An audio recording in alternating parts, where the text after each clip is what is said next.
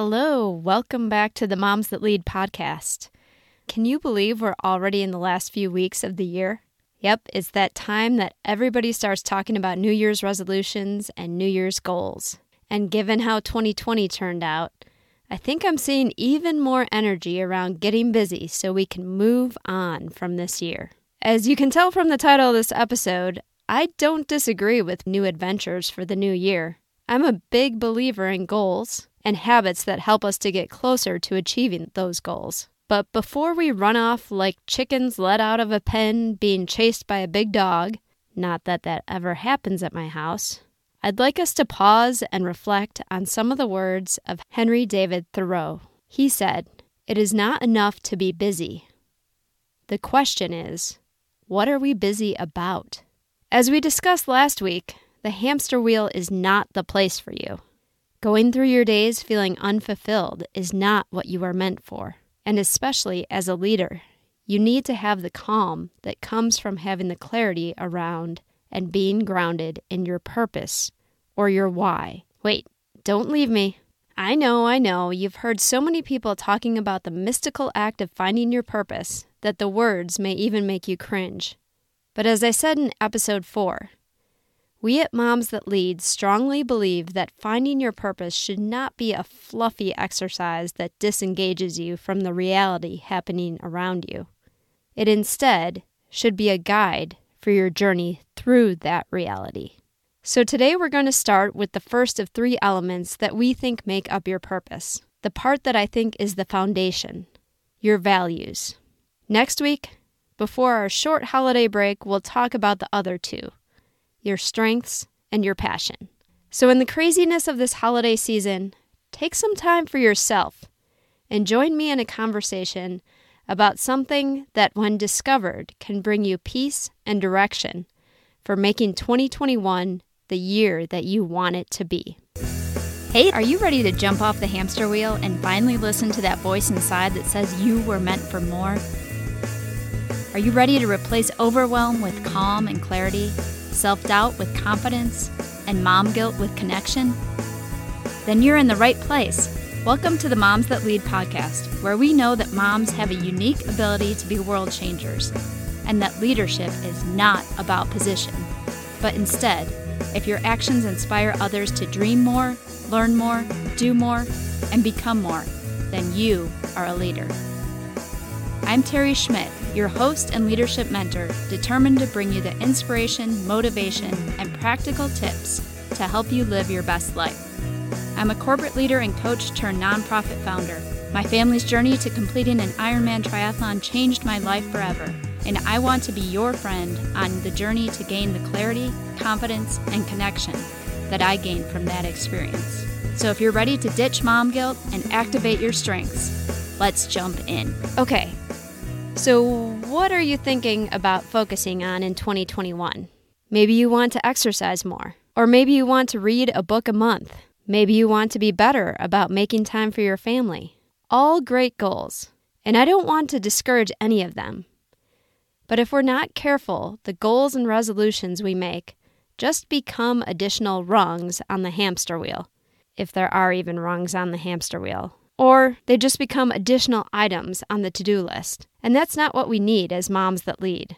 After all, it's pretty hard to follow a leader on a hamster wheel, since she's not going anywhere. So, how do we focus on what really matters? The first step is to uncover what your values are. The fact is that we all have values. They're there, but you can't really experience their power unless you name them so that you can use them to make decisions.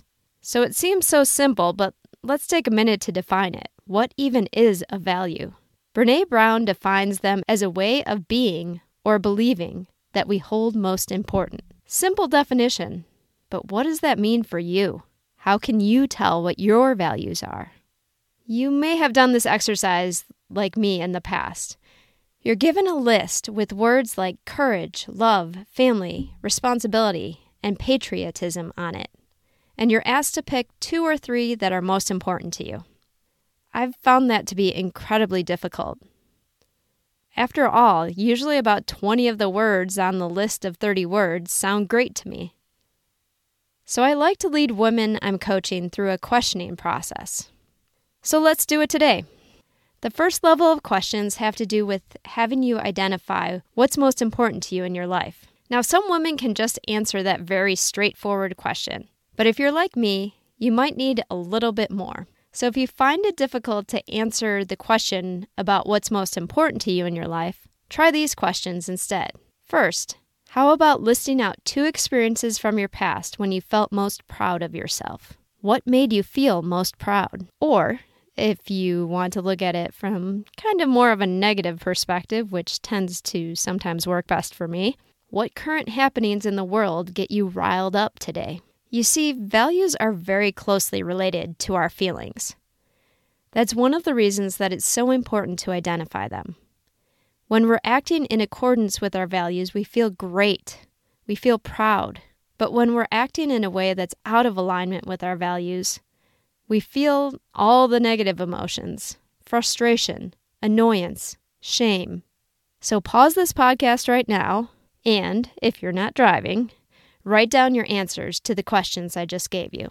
Either just answer the question, What's most important to you in your life? or Look at moments that you were most proud of yourself, or look at what gets you really riled up about what's happening in society today. Got it? Okay. The next step I learned from Dean Jones of Gallup, and I love it for many reasons.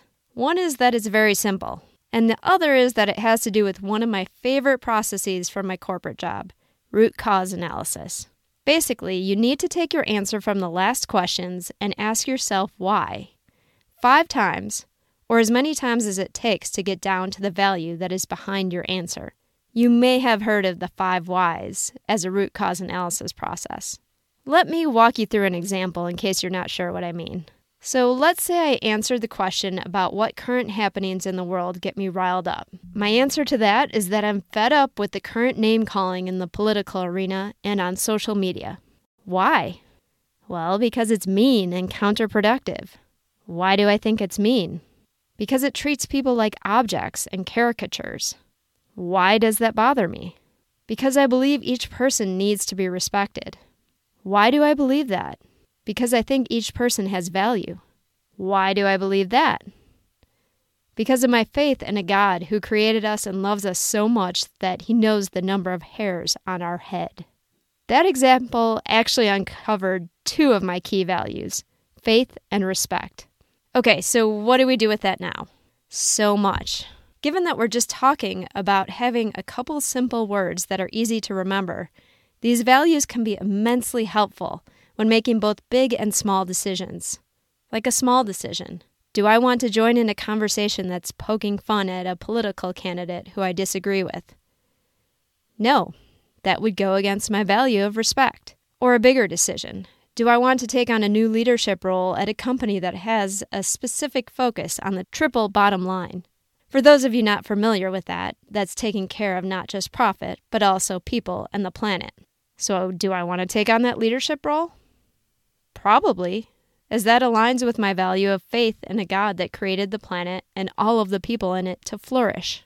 Not only can we use those values to help us make small and big decisions, but when we combine the values with our strengths and passion, that we'll talk about next week, they help us to set New Year goals that will bring us the fulfillment and s- that will bring us the fulfillment that we crave and set us on a consistent path of growth toward being the leader that we were created to be. Instead of bouncing around from one self improvement project to another, we will have an ultimate direction and continue to take steps on that path. That's what will make us leaders worth following. So join us next week for the next steps on how to focus on what really matters in 2021.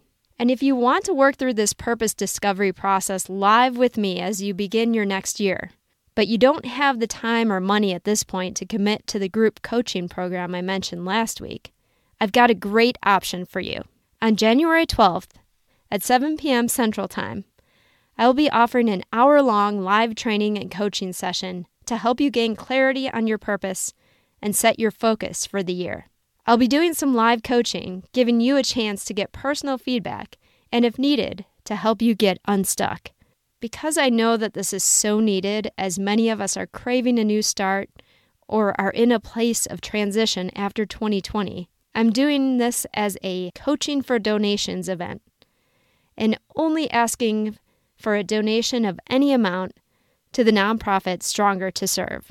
You can learn more about this opportunity, Stronger to Serve, at bit.ly, that's bit.ly, forward slash 2021 Lead with Purpose. You can find that in the show notes too, of course. And the show notes, as a reminder, can always be found at momsthatlead.com forward slash podcast forward slash whatever episode we're on, which in this case is 29. And as a special gift, anyone who donates $100 or more will get a free hour long coaching session with me. So check that out and join us next week to conclude this conversation. Until next time, lead with love.